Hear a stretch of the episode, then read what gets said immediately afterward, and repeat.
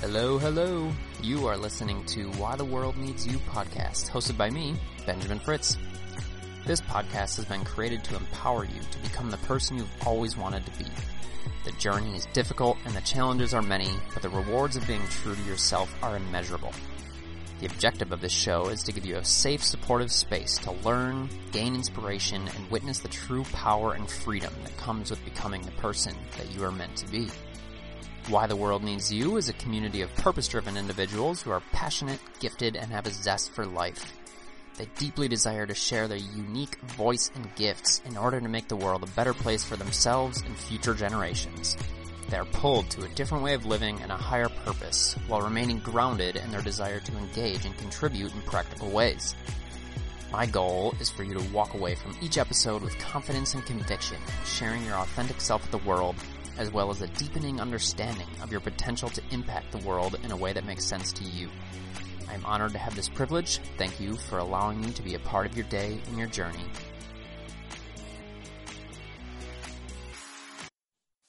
Hello and welcome to the Why the World Needs You podcast. I'm your host, Benjamin Fritz, and today I have Emily Ballesteros here with me. Emily is a fellow Chicagoan and a burnout management coach.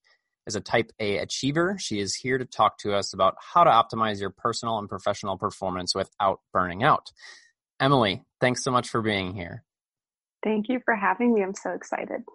Oh, yeah. So we were just um, talking before before I started us off about how I love what you do um, because it's something that is very near and dear to my heart, something that I've struggled with and caused me a lot of my own pain and anguish, um, mental, emotional, physical health issues, all the things. So I'm super excited to kind of talk about, you know, uh, you know, share your story, and then dig into why you decided to help people with that because man it is it is something that uh, is is prevalent so we yeah. need you yeah thank you yeah it's burnout is a silent killer and it's death by a million paper cuts. So I think it's gaining popularity, it's gaining some traction, but it's also one of those things people don't want to admit to themselves. So until it becomes more mainstream, it's going to be one of remain a silent killer. So yeah, I um I'll I'll share a little bit about how I even got into burnout. Like most people, I burnt myself out, and yep. um, that's how you know it so intimately. But I moved to Chicago after I got my first degree and got my master's in industrial organizational psychology. So I was going to school full time, which was three nights a week for three hours um, in person at a downtown Chicago campus. I was working full time. I was coaching part time. I was commuting two to three hours a day. And then in my spare time, I was doing homework. I was in a long distance relationship and I was trying to like have some semblance of a fitness routine. And I just ate like crap, couldn't sleep, everything. Like I was anxious all the time. Sundays, I just spent the whole day in anxiety. And I had other friends who were consultants who were working 100 hours a week. And we would just look at each other with like death in our eyes. We were like, mm. this is not it. like everybody's out there enjoying their life, enjoying their friends. They're not, you know, huddled in a corner, anxious about just doing day to day things. And after I graduated, I decided I was already doing um, I went from HR to training and development to organizational development to um, change management to corporate training. So I already knew how to create programs, but I'd never thought to create my own. And then at that point, I decided that I would have more freedom and be able to customize it to one on one needs the way that I wanted to, that I couldn't when an organization's name was on it. So I branched into creating my own program, and that is what I've been doing for like the last six months now. Quarantine time doesn't count, I feel so. right. feels like less, but yeah. Cool. Yeah. Thank you for sharing that. It's, I love how you described burnout, like death by a thousand paper cuts for mm-hmm. sure. Yeah. And I think too, just like because of our culture and the the fast paced nature and kind of all these carrots we have around us, like dangling mm-hmm. everywhere, right? Like yeah. grab this one, grab this one. We're just in this state of I feel like do more, do more, do more. Yeah. And definitely.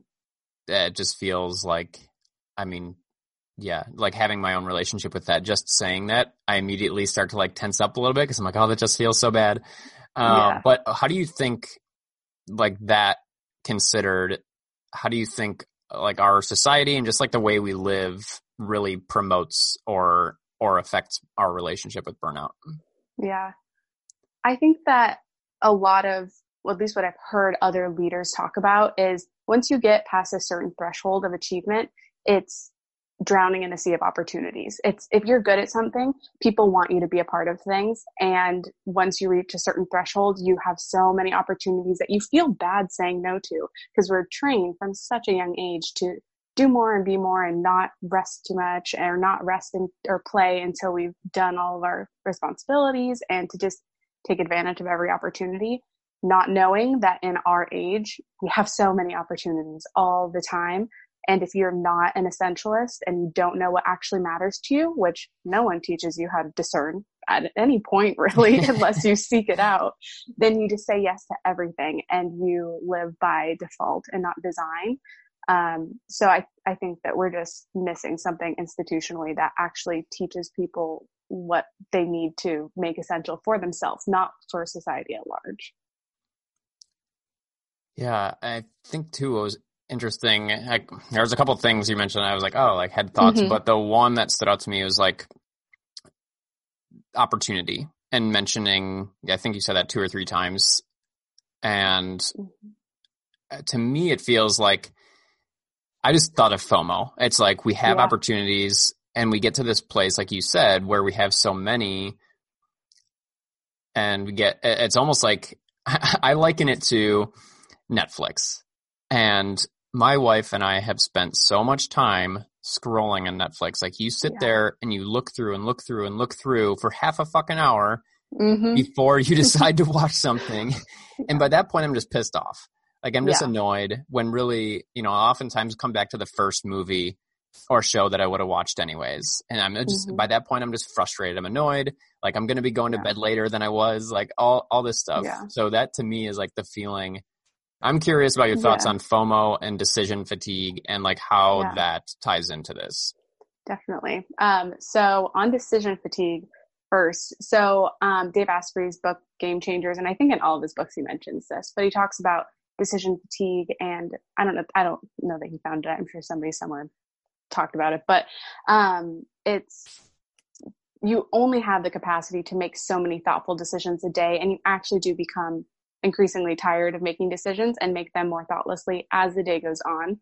Um, and we waste so many of those decisions on, oh, well, my company has a breakfast buffet. What am I going to choose for breakfast? Or like, how am I going to dress today? And you see certain leaders who've gotten really good at automation not even care about that stuff. You see, you know, what Steve Jobs wore every day. You see people who know the value of their decisions waiting to make them on something important. Whereas most people don't have that information. So they let themselves get really wound up and anxious about all the different decisions they could make before lunch. And then by the end of the day, when they wanted to use those decisions to decide, am I going to go to this small group? Am I going to go to the gym? Am I going to do whatever? They're fresh out of that energy, which would be for themselves. And that's also because people usually wake up, go to work, and they're the last thing on their priority list. Um, so they just also get the blunt end of their decision making. But um, what was I going to say to the first part? Um, we'll just go with that for now, and then when it comes back to me, I'll jump into that. Yeah. But, Did you yeah. tie in anything about FOMO there, or do you feel like? Oh, yeah. Um, so there have been studies done where people go to restaurants with like 10 page menus versus like in and out where there are six items and they'll rate their satisfaction and they're more satisfied at the restaurants where there's only like limited items because they knew all their options. They picked based on their interest and then and they were happier as opposed to going to a restaurant and you you don't even get through everything. You're actually stressed and overwhelmed by these options and that's what our society looks like nowadays. We have endless options um, and as a result i think a lot of people are less satisfied. Yeah it's this is a topic that to me is just so so interesting. Like it's fascinating because like we're we should obviously be grateful for the opportunities that we have, right? Like mm-hmm. we just have so many other, like we have so many options in our lives compared to people in different country, different countries, different situations. And I mean, I know, I know for me, it's like, I think we often get caught up in like, we think this is the only way to live and we forget all those other things out there. Yeah. Um, but it's just so, it's, it's fascinating to me that as humans, we can have these things, we can have all these options, these things like, like to go, to go back to the buffet thing. I think using that as an example is really good because it's a very primal thing. Like you have all these options of great things to eat. Like how does that turn into something bad, you know? And this, I, am mm-hmm. just like over here, like, yeah. like wondering. Yeah. So you may not have an answer for this, but it's just so fascinating to me that we can have all these things offered up to us and it actually becomes mm-hmm a, a place where we start to not feel good. Yeah, definitely. And I think with the visibility that we have nowadays into everybody else's life and into the possibilities that we didn't know existed, like even a month ago, um, it's like the equivalent of going into a buffet and knowing there's all this food and then somebody telling you like, but you can only like pick from this section over here. And it's, it's overwhelming to know there is so much more and you haven't gotten the chance to see it or experience it. I think that's like totally separate topic, but that mm-hmm. has a lot to do with the modern dating scene and like apps yeah. that make you feel like, oh, but there could be something better. Like, what about over there? Like, I haven't explored everything because we have so much more capacity to explore with our technology and with just how wide our networks can span nowadays. Yeah, I really like that you brought up the the dating thing too because that's super true. You know, like before I met my wife, I was in that, you know, I, I messed around with that for like probably a year or two. Um, mm. and so you really start to get that feeling. But what I connect that to is the, the feeling or idea, you know, kind of underlying FOMO is like, there could be something better. Yeah. There could be something better. And so we're constantly pulling ourselves out of a state of being from like right here, right now, and like being happy with what we have to attaching to something outside of us. And a great example is like my wife and I, um, we've both struggled at times in our life of always wanting more. And, and, mm-hmm. and it's like, how do you create that balance of striving and, and moving forward, creating progress in your life? Because that's great, obviously. But then at the same time, how do you, how do you create space for just being and enjoying where you are, enjoying what you have. Um, and again, I'm not going to go into details mm-hmm. uh, because it's not about me today, but with, with my own history and my, my health issues, like I said, mental, emotional, physical, the whole gamut. Uh, that's a lot what it was for me was just like pushing, pushing, pushing, just never being like present or still enough or just like content with what I have. So mm-hmm. I'm curious about your thoughts around that. And then to, I wanted to get a little bit more into your, your journey with burnout and like how, if any of that relates, like how you ended up getting to that place. Yeah, definitely. So starting with the first part, I think that like a lot of people, when when they're kind of shooting themselves and when they're thinking like oh i should do this i should do that because that's what other people are doing. I'm seeing everybody else living their highlight reel. Um, it would make sense for me to do these things. What I try to ask myself is, is there anything that's actually wrong or is there just something I want to be different or better?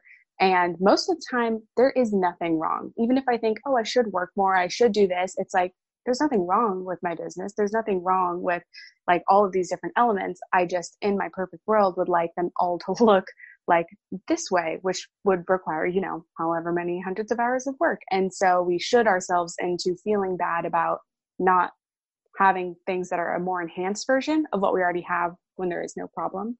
Um, and I think a lot of people don't make that discernment and then they end up in a state of stress constantly because it's, it's never enough. But, um, I was talking to a friend who said that, you know, I, I don't think my boyfriend is happy making $200,000 a year. Um, he thinks he'll be happy when he's making X amount of money. And it's like, if you're not happy making $200,000 a year, you're not going to be happy making $500,000 a year. Mm-hmm. definitely wouldn't be happy making $50,000 a year. Like that that's in the eye of the beholder and so much of it is um, so yeah a, a large part of it obviously comes from you and your personal views and that's what creates burnout but um, yeah common problem yeah. It's it's so interesting you mentioned the money thing and that's you know it's like one of the studies that they have done around this right is like you know they come up with a a certain income level or whatever and it's like oh like there's there's kind of like um, diminishing returns and, and happiness after that point. Mm-hmm. so it's like yeah the actual number aside you're right it's like at some point you've got to realize that your your happiness isn't going to be determined by those things yeah. and really it's kind of working your way backwards from there and it's like well what you know what am i missing like it, you kind of have to like you said definitely what's the problem is like is there an actual problem or is this mm-hmm. something that i'm creating or latching on to what's kind of like beneath this this feeling for me um mm-hmm. so so yeah talk about talk a little bit more about your journey when you were doing these million things. Like i i everything you said i just got exhausted thinking um because wow. Uh what how do you feel in hindsight did you get to that point? How did that happen? Why mm-hmm. did that become your reality? Yeah. Um i consistently overload my plate. I have since I was a child and I had endless energy then. I don't know what happened, but that stopped somewhere in my 20s. Um, but we get in the habit of overloading our plate. I think there's a lot more pressure on kids nowadays too to perform a certain way in school, take AP classes, you know, do five after school activities and hang out with friends and like all that jazz. But that you that was normal. And so um, going into my master's, it was just volume for me. Um, a lot of some people experience burnout because they're just so bored. Like they just are super uninspired by how they're spending 40 plus hours a week and yeah. that will burn them out. And I happen to be burning myself out by volume, which is the hardest, um, like one to exit, I would say, just because you you basically have to quit something, which is what I had to do. I had to quit my job. Um, I didn't have to; I wanted to at that yeah. point, but I was ready. But um, yeah, by volume, you have to quit something. If you're bored, you have to make some really serious changes. Um, if you're in a toxic environment, you have to make changes. Um, if it's workload, you have to create boundaries. So depending on what type of burnout you have and the source of it, some people just have really bad friends and their friends drain them constantly. Um, so that's social burnout. And all of these things look so different that people don't think that they're burnt out. They just think they have a bad friend. Um, when in reality they need to make some serious changes. So yeah, I was mine was volume. Oh, two things. yeah. Um, that's super interesting to me, and I want to come back to that because I was a different type of burnout. Mm-hmm. Um, why? Why did you like? What was the driving force mm-hmm. behind the volume? Like, like why did you get into all those things, or why did you feel like you talking about should right, shitting all over, yeah. over yourself? What what was that for you? Um, I am an achiever type in every single personality test test that I've ever taken. Um, I just if I if it can be done, I want to do it mm. and I mm. want to do it well. And for so long that was my identity was being able to do things and um, so it wasn't intimidating to take on new challenges. It was just the fact that there were opportunities again that I wasn't able to take. So definitely that silent, that achiever in the back of my mind that was telling me like, you shouldn't rest because you could read this book and keep growing. You shouldn't, you know, enjoy your time off. You should be coaching on the side too. You should like, you know. Yeah. Okay. Yeah. No, I, I totally get that. I'm, I'm definitely not as much of an achiever, but I, I do have that part of me. Um, so yeah, yeah. I don't even know like what, mm-hmm. like on an Enneagram or whatever, but I know roughly where I fall. But basically, I feel that, but I, I have the awareness like I'm not, I'm not that. And to hear you talk about it, it's like, man, I can only, I, or I can't really imagine having more of that achieving part of me. Mm-hmm. like you know I feel like I'm at like three quarters of the tank where you're at you're you know you're the hundred percent mark. yeah. yes. Um, but anyways, I wanted to go back to the the different types of burnout because that's mm-hmm. that's super interesting to me. I've never actually heard it laid out that way. Mm-hmm. Um, but it makes 100% sense to me as you're talking about it. I'm just like, oh, like, yeah, totally. It totally makes sense. And I think that this is one of the reasons I, you kind of finished with it is like why burnout remains kind of this like amorphous blob of like gray yeah. area where you can't really you know, in our Western culture, we like to be able to diagnose. We like to be able to be mm-hmm. like, yep, those are the, those are the signs. Those are the, those are the symptoms. And while burnout is becoming that, um, the, the fix isn't really quite as easy.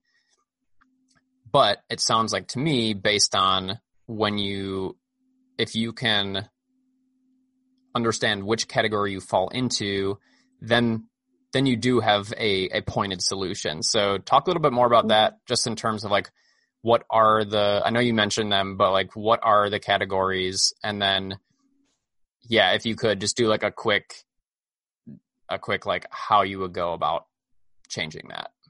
Yeah. So the primary categories that I've noticed and that I'll work through is so volume itself, which usually means something has to go, or you could potentially be managing your time um, without as much tact as you could. Um, in which case you'd work on your time management, probably your boundary creation, and just saying no to more things.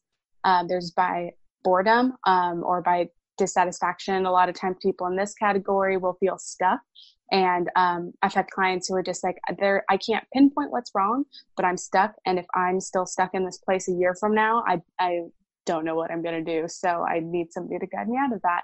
Um, so that just looks like again, a lot more changes in a guided fashion. So there is direction, especially if they don't know what they're interested in. Um, and then there is with volume that so social burnout. So this can this is very common in people with families or people who are living with a lot of other people um, or who just have some of those friendships where they're more codependent. And this one is trickier because you a lot of people associate creating those boundaries with withdrawal of love. So they don't want to suddenly start withdrawing love from a partner or from friends or from like sometimes like adult children, whatever it is for them. Um, and so rather than sabotage those relationships, they just remain burned out. Um, and those are the three primary categories. And then there are people who want to just make changes in their life because they're, they want to develop and grow, but that's a lesser burnout. It's just, it kind of goes into that boredom category. Cool. Thank you. Yeah. So for anybody listening, if you're, if you feel like you're burnt out and you don't really know why, um, definitely hone in on that because that's really going to help you make your first steps. Um, for me, you know, my personal story with burnout is boredom. I was, and it's funny because I tell people, you know, when I was working my, my desk job over, you know, seven years ago, I, I didn't hate it. I really didn't, but it just wasn't exactly what you said. Like I was going to work 40 hours a week to something that just didn't mean anything to me, mm-hmm. but it was like that lack of meaning just like it's just so different than who I am. I'm just a very I'm a passionate, purposeful guy. And mm-hmm. so something that didn't that I couldn't really truly engage with on a deep level on a daily basis yeah. it just drove me fucking insane. And yeah. and so for a lot of people, I know that seems strange because they're like, well, you know, like it doesn't matter. You're, good job. You didn't hate it. So like, what's the problem? Um, but that's definitely what it was. And, and then two, naturally, of course, right? Like those are the people that I coach.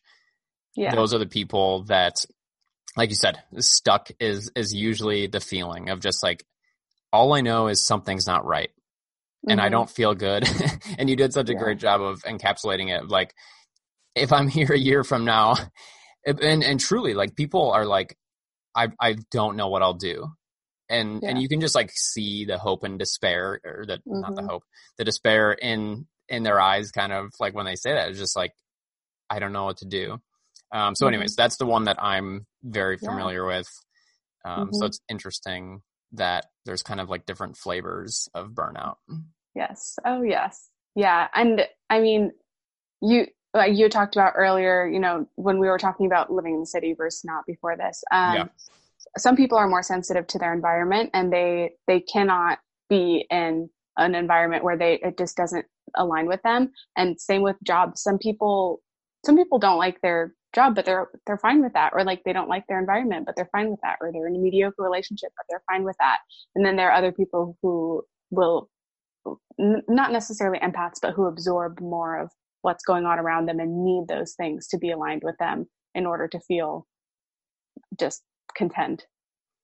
Yeah. And I'll just to kind of talk on that for a second because I can provide a little bit more depth um, yeah. by personal experience. Both me and my wife are that person. We mm-hmm. are incredibly sensitive to how aligned we are with everything in our lives, with our relationships, with our environment, with our the work that we do. And look, we all have struggles, so I'm not saying like, oh, poor me, but this has been really hard for us because we live in a society that is kind of like it's it's abrasive, really. And again, I'm not placing good or bad necessarily on that, but it is. It's it's it's kind of harsh. It's fast paced. It's in your face. Like that's just the way we live in the states. And so it's, for both of us, it's been kind of a journey to be okay with that because we do also, like I said, have that achieving side of us. And so there's mm-hmm. been this really interesting dynamic in how do we do these cool things that we want to do? How do we be productive members of society because we very much want to be. It's not like we we just want to be like sitting in a hole somewhere like curled up together. Yeah. It's not that either, but there are so many things that um, we haven't been able to to follow that blueprint, right? Of like mm-hmm. The way of living, the lifestyle. Like you said, I, I love that you brought the Chicago back into this. We were talking about basically how Jesse and I were living downtown Chicago and the environment we we realized drained the shit out of us. yeah. Um, there was just so much stimulus, and you don't. Uh, what we were specifically talking about was how we didn't even truly realize it in the moment until we like extracted ourselves from mm-hmm. that situation. And then really in hindsight, we're like, oh wow, like this was a major, major player. So anyways, just kind of interesting for anybody that does feel that it can it can be really frustrating because I mean you go down the rabbit hole of of self worth and all those things because it's like oh like am I weak do I do I not know how to function in this society so just kind of mm-hmm. adding a little bit more dimension to that because I you know I have very intimate experience with that like I said both me and my wife yeah. so yeah and people are so adaptive and resilient they don't even realize you know, until in hindsight, they'll be like, wow, that situation was insane. I can't believe I like was able to endure that for however many years. Um, and if you were putting it again, you could probably endure it again. But once you're in a better place, you just do everything you can not to be in that place again. Yeah. So the thing that popped into my mind as soon as you said mm-hmm. that was the difference between surviving and thriving. And I feel like both you and I have an aspect of that in our business and we help people mm-hmm. with that in different ways. So yeah. what is that like what does that look like or what does that mean to you in terms of I mean just your personal feelings around it but also how you mm-hmm. help people? Yeah. So a couple things, but so I was watching a webinar that um, Tony Robbins was doing a little while ago, and he was talking about how we crave progress and which is another reason people feel stuck because they don't see progress in, in various areas. But if you have three large goals and you complete all of them, you, you'll feel good for maybe a couple days and then you miss having those goals. You create new goals because those things and making that progress was a part of your identity. It made you proud. It noted time passing. I mean, if quarantine has taught people anything, it's that like this groundhog day every day, again and again, without any sense of progress is it's disarming. And every time it's Friday, I'm like, it's Friday. Like it doesn't deserve to be Friday. I haven't left my home. Like it, it, we, some people really enjoy it, but they also probably have created senses of progress and things that do fill them up and make them satisfied. Um, and I think that's the difference between thriving and surviving. You could put two people in the exact same situation. You could strand them on an island, and the one that creates a semblance of progress for themselves, whether it's you know like building a hut or whatever it is that you they would do, that person's going to be more satisfied and almost look back fondly and be proud of how they handled the situation versus somebody who like doesn't recognize that even small progress is going to be what makes life meaningful. Yeah, that's that's super cool. Have you ever read the book Flow by I have not. Okay. Do you know what it, it's so it's um Yeah. by Mahali Mahali Mahali and the last name is like like five syllables long. Yeah. um, so I just started reading it recently, and it's really a lot about that. Basically, just like what is what does flow mean, and super cool because it's just like a ton of research done on it, which I like. I like hippy dippy kind of like I like that stuff, but I also like science. I I like both Mhm. aspects of it.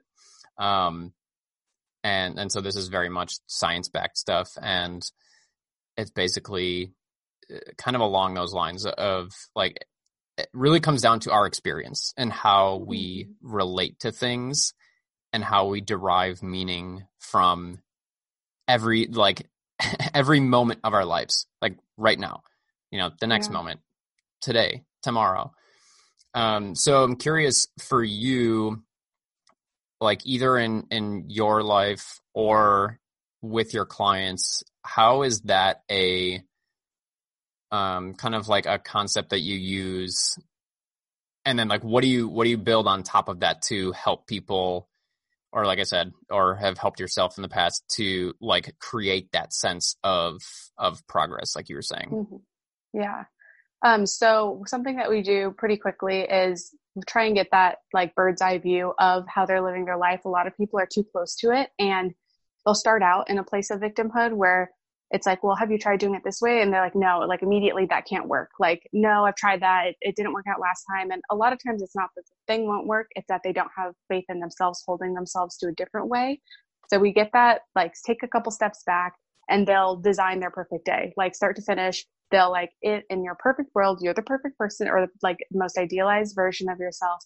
How do you actually live your day? And how are you currently living it? And they see like, well, in my actual like best life, I wake up at this time. I have time for coffee. I listen to a podcast in the morning. I go to work at a reasonable pace. Like I tell my boss no when they come over and they try and interrupt my projects. I take, I don't eat lunch at my desk. Like they describe this day that is so doable, but it's so different from what they're actually allowing themselves to do.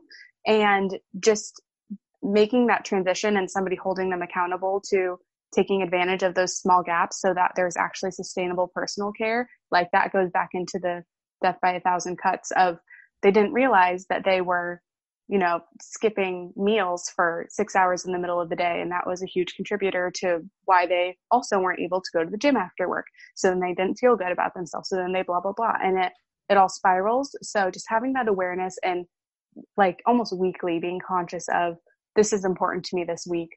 And this is how I'm going to make it happen, even if sacrifices have to be made for that progress. Um, whereas I think when you're just in survival mode, you just are bumper to bumper all of your activities everything feels chaotic. You don't know when you're going to have time to catch your breath and um, you're a victim to your schedule and you live by default and not design. So we try and switch into that mentality. Oh yeah. I i love that.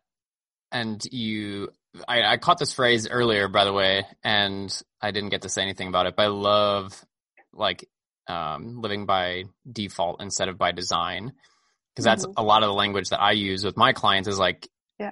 I want you to be the active creator or designer of your life. And really yeah what we're both talking about, the way that like the reason we're saying it like that is truly being in an, an empowered place.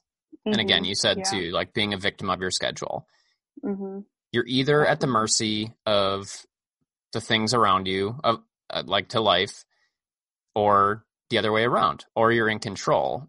And and so really to me, as you're saying all this, it's like what you're doing is you're helping people gain agency back, mm-hmm. like that you're helping them gain control of their lives. And yeah. Within that, there there is this sense of empowerment because it's empowerment by doing, right? It's like yeah. it's showing mm-hmm. yourself, oh, I can do these things. Yeah. The thing that's Definitely. interesting to me about that is and again, I speak from personal experience here. I think that so much of that stems from you used the word boundaries earlier, and that's immediately what I was starting to think of there. Um, but in order to create boundaries, you need to value yourself. You need to oh, value yeah. yourself and your time. And that's mm-hmm. not something that I've always done. Like I, that's been a struggle yeah. for me in the past. So I know that from learning from it, but um, yeah, I'm, I'm curious about your thoughts around that. Yeah.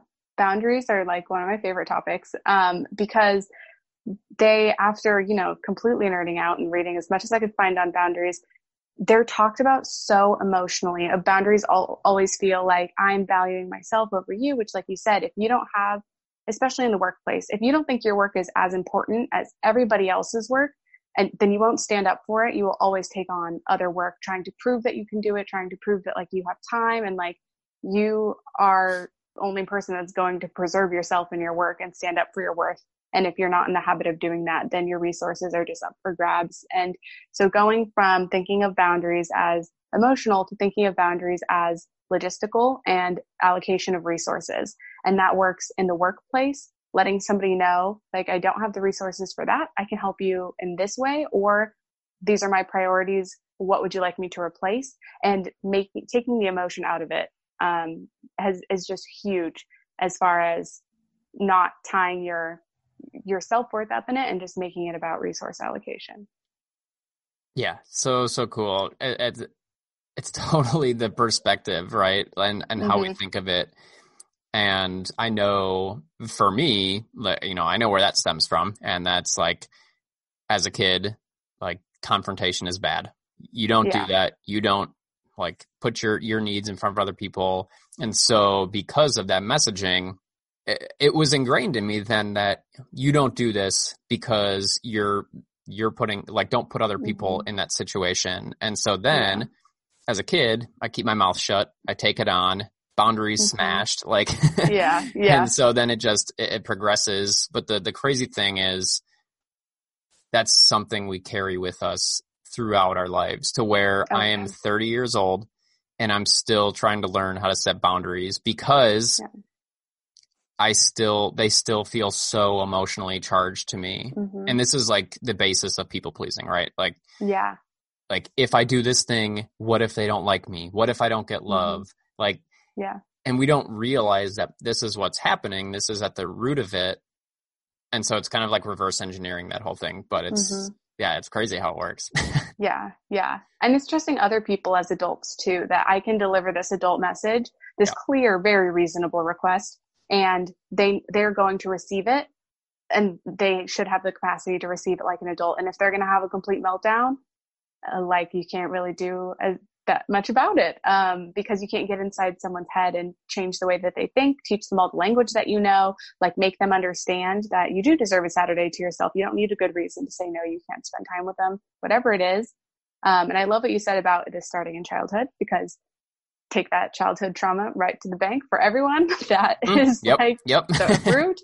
and um, when you receive those messages, like, hey, you should invite blah, blah, blah to your birthday because you'll hurt their feelings, or you shouldn't wear that, or say this, or do this other thing because what will other people think and say teaches you not only that other people's feelings and thoughts are your responsibility, um, but teaches you that you you have control over them. And if you are a perfect person, you can make everybody happy and you can enhance everybody else's life, even if it's at the expense of your own. And while there is a certain amount of consideration you should give to those around you, you should not be doing it at your personal expense, or you will never have enough resources to actually capitalize on your own life and be as big as you could be. Um, and that's where a lot of people get stuck. They just have never, they've said yes to everybody else before themselves. That is such like when I realized that it was such a mind blowing thing to me to mm-hmm. be like, oh, what I'm actually doing by people pleasing is trying to control somebody else's reaction.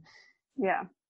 you know, because like we don't think of it in those terms, but it's like when you zoom out a little bit and you look at it from that lens, it's like, oh shit, I really am trying to control the room. And I love mm-hmm. I love how you said this before of let them, you know, you're essentially like treat them as an adult. Let them have their own yeah. adult reaction. And if they don't, well, then then whatever. like that's yeah. not that's not up to you. But it's also not like okay really for you to to try to be doing that and really mm-hmm. i just want to mention quickly something in here too because this has been a really really key part of my journey and that is what this does to you as a person makes you inauthentic. And it makes you mm-hmm. show up in a way that is is not authentic to you and to who you want to be. And what you're doing is by trying to control that moment by trying to worry about that you are again very much death by a thousand paper cuts of mm-hmm you're taking this little win because oh I don't want to upset that person or oh I don't want to make this situation awkward. So I'm just gonna I'll take the I'll take the hit here. But eventually, mm-hmm. you can end up in a situation where you hate your life. You hate your yeah. life because you don't like the people you're surrounded with. You don't like the job you have, and all of this started with not being able to set boundaries for yourself and not being, mm-hmm. like I said, uh, true to who you really are. Mm-hmm. Um, so I mm-hmm. think that's a really interesting thing for people to understand is like, we're always, I shouldn't say always, but like so often we are trying to be something that we're not or trying to put on mm-hmm. a facade or, you know, a face for some reason. And the more that we do that, the more like the deeper the hole we dig for mm-hmm. ourselves. Yeah, definitely. We're teaching people how to treat us constantly. And if you've accidentally conditioned them over the years that like you'll do the the crappy part of the job or you'll take on someone's admin work or you'll like make sacrifices on your weekend to go see like do xyz for them. Then when you do remove those boundaries they're like what? Those are my resources not your resources. What are you talking about? And it's even harder. So yeah start start sooner rather than later. Resource allocation. I love love that way of looking at it. So thank oh, yeah. you both for, for yeah. me and and everybody else. Um yeah. So one other childhood thing I wanted to mention here, you mentioned it a little bit earlier, and I also um, I, I saw a post of yours recently and I commented on, and that was the the work before play thing. Mm-hmm. And it was so interesting that you said that. And so like continue to use this in your messaging because it's so good. Yeah. Um thanks. For me, that is so deeply ingrained. Like I, I can just like see and feel my mom saying that like Saturday, you know, it's like Saturday, here are all the chores, we're doing all the work, or like you go, you do your homework before you go out with friends. And so this was really mm-hmm. interesting to me because in my adult life, you know, to be very transparent with people, I've struggled as a procrastinator and not doing things. And um, through plenty of therapy, I've figured out like I'm essentially being defiant to that that part of myself that is like how I was parented of like, no, I want to do this now. I don't want to do the, the right thing first. Yeah. Um, so I kind of tangented there, but what I am curious about is like, it's obviously a logical thing, right? Like work mm-hmm. before play, take care of your responsibilities, and then you go have free time. It makes sense on paper, yeah. So what is what do you see that is really beneficial about it and what do you see that's potentially detrimental about it? And how do you see that yeah. play out in people? Um so I feel like just college is was the best example of I would see people like out doing things and I'm like, we're in the same class. Like we have a test tomorrow. Why are you out having fun? Like you animal, like go study in the library like I have to go do. And I think I just, again, like you said, parented myself. So with not only my parents' voice, because honestly, they didn't put that much pressure on me. I really put the pressure on myself. Mm-hmm. Um, but like you just, it helps until it hurts. And then once it's hurting you, you recognize like, I haven't had fun in two weeks. Like my life is very put together. All of my business is in order, but I can't remember the last time I just actually had fun. I don't, I'm not going to blame quarantine, but like, you know, you'll, recognize when you've just strayed so far from the reckless joy that children feel like children's entire job is just to seek out joy and like try to have fun and they avoid bad things at most costs and as we get older like we just get more comfortable slipping into a majority of our life being responsibility and think we have to earn or deserve rest or fun or play. And you don't have to but we also kind of society will shame people who take too much time to play or like people who built really good businesses who only have to work four hours a week.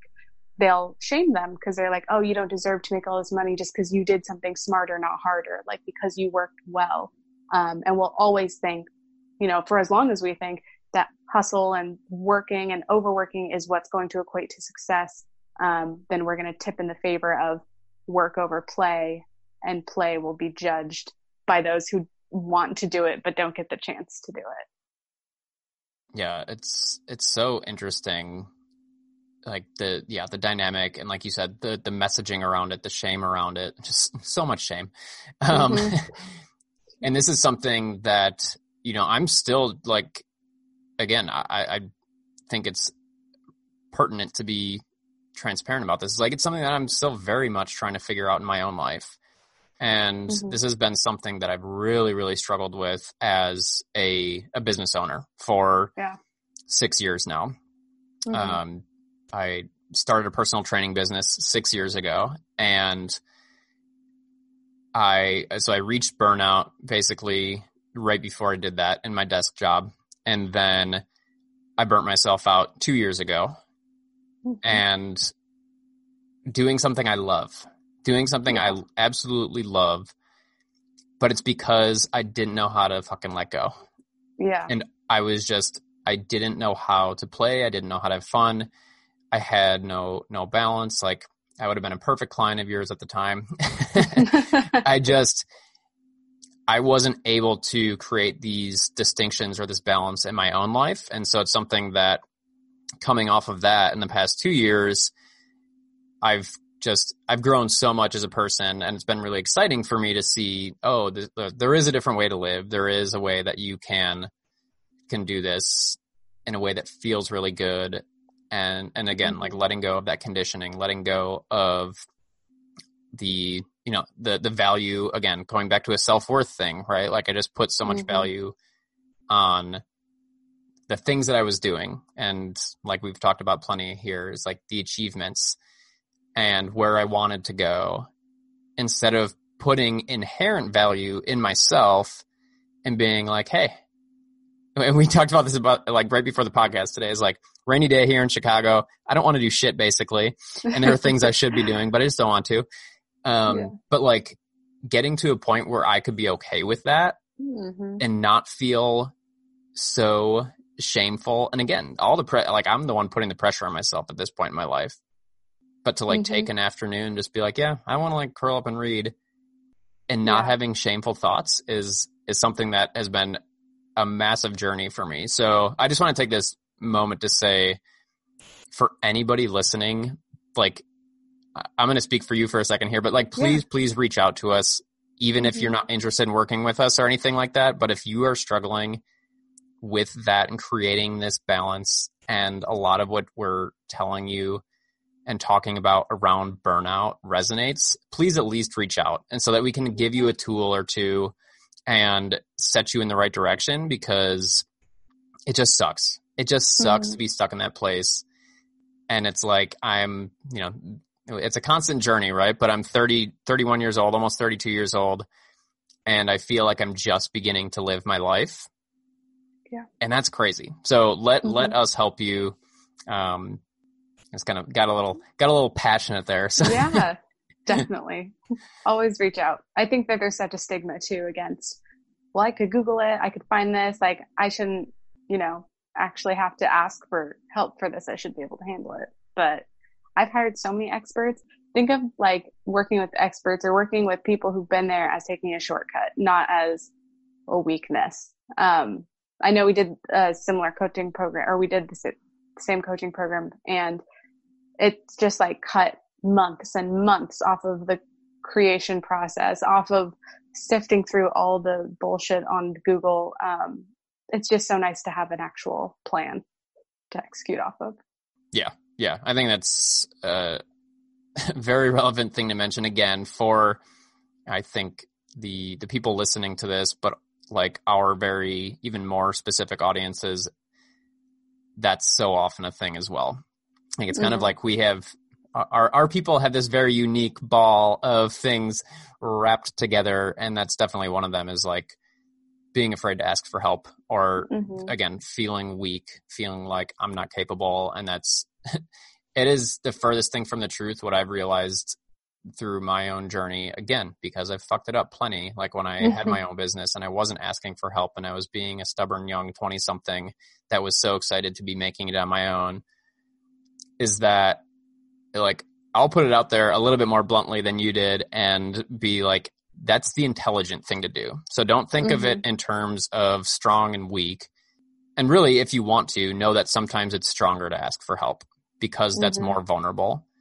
Just understand that you don't know everything and that it's totally okay to reach out and you know in a perfect world we all want to lift each other up anyways. Yeah. Um so yeah so definitely reach out. Yeah. Work smarter not harder. Yep. Yeah that's the that's the motto right? Oh yeah definitely so as we've talked around all these things i do um i want to finish up with a little three questions segment but before we do that we kind of went all over the place. Is there anything we didn't hit on or a certain thing that you really want to get across to people? What's what is that thing, if any? I'm gonna look at my list that I made. Yeah, um, as you say, go down the go down the, the laundry list there. Literally, type A, got a list. Um, I would say that the only point that I try to get across that I think everybody needs to literally wake up and tell themselves, especially if you're an achiever type, or especially if in quarantine you're worried you're not doing enough, even though there's no right way to quarantine, is that life is not that serious and we take ourselves so seriously and we take life so seriously that we take all of the fun out of it, all of the rest out of it, and immediately uh, like have a tendency to wake up and wonder what should I be doing? How could I take advantage of these things? Again, this is like coming from an, achiever kind of angle, but if you are waking up worried that you're not going to do enough or be enough, don't take yourself so seriously. Stop taking life so seriously. Take those steps back and like think about like when I'm sitting there really enjoying a book or a movie, even though that's not what I think I should be doing, I think about like when I'm old and dying, that's going to be something where I was like, wow, I'm really glad I got to appreciate that, got to appreciate art, glad I got to like be a part of like actually be present in moments as opposed to like remembering all those hours that I was working in front of my computer. So the things we think are waste of time now are the things that are actually life and actually make a difference down the road. So just don't take yourself so seriously. And um, yeah. Hmm. Yeah, let that one soak in. That's a so good. Hard to do, but I, I just want to speak to that really quickly because I just want to share something about my story, like a very specific thing that in hindsight makes me really sad, honestly. Yeah. And that's when like so I was just talking about my business and and like when I was kind of, you know, 3 4 years ago when I was like really um doing pretty well with my personal training business and I was just like going going going and I was mm-hmm. just trying to get to the next level kind of with it. Mm-hmm. Um, and I couldn't let go, and I was always thinking about work, and I prided myself on that. Right? It was like yeah. I was always working. I didn't need a Friday night. Fuck that. Like I can yeah. I can work through it because this is something, and you get this sense of pride of like I'm working when nobody else isn't. I know people are out drinking, but I'm working hard, and I'm going to mm-hmm. get ahead. Yeah. Um, but one of the things that in that moment I realized looking back is that I a lot of times I would go visit my family in the suburbs. So from Chicago, mm-hmm. I'd go visit them on like a Sunday, and I would hang out with them, and I was so not present. I was just mm-hmm. oh, I was so worried about what I was going to do to prep for that week. That night when I got home, what I had to do that week, what was I kind of going back to the the FOMO thing, like what in building my business and in work, like what was I missing out on by doing this by like sitting here on my patio with my family having a beer mm-hmm. and I wasn't present. And to me, it's incredibly sad to look back on that. And thankfully, it was only a few years of my life, right? Like I'm, I'm still young and have a, a lot of life ahead of me, but you know, my goal would be, and I'm, I'm sure yours is very similar is like to ha- like decrease this for people as much as possible. Just mm-hmm. like if that's something you feel or notice, just have some awareness around it. Notice these things that we're talking about if they are in your life because it, it, it sucks. It's just not a way to live. Like you, you said it beautifully, and I don't want to try to like put too much on top of that, but these moments that we have are are what make life up, and so just make sure that you're not, you know, the, the Ferris Bueller thing. Don't don't let life pass yeah. you by, right? yeah, I love that.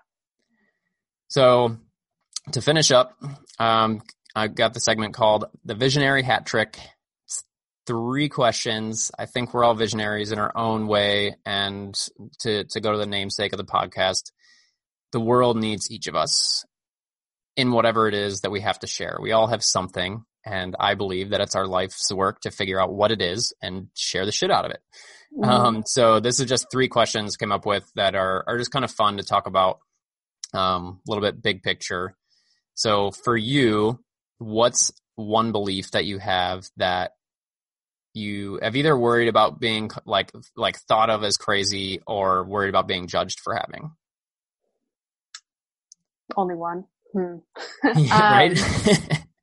um, I would say, well, I, I don't know if this is, well, I'll, I'll just say it and then I'll see what, how it lands. But I think we only need to work like 30 hours a week. I think, especially in quarantine, people are realizing like my job takes maybe four hours if I focus and knock everything out. Well, it depends on the type of job and your workload.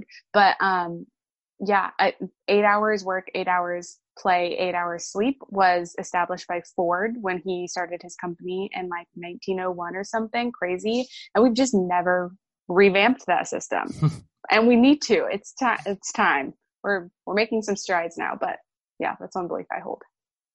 Oh, I I like really like to hear that because that's something after being in the corporate world and seeing how corporates run, having corporate clients, personal training, and like mm-hmm. life coaching, career coaching type stuff. It's just so inefficient. It's so inefficient. Yeah. There's so much waste, and and yeah, we we spend. There's just so much uh, that it drags down. So not necessary. Mm-hmm. I love it. Yeah. Um, second thing is for you, your personal vision, mission, as you go forward, what does that look or feel like to you?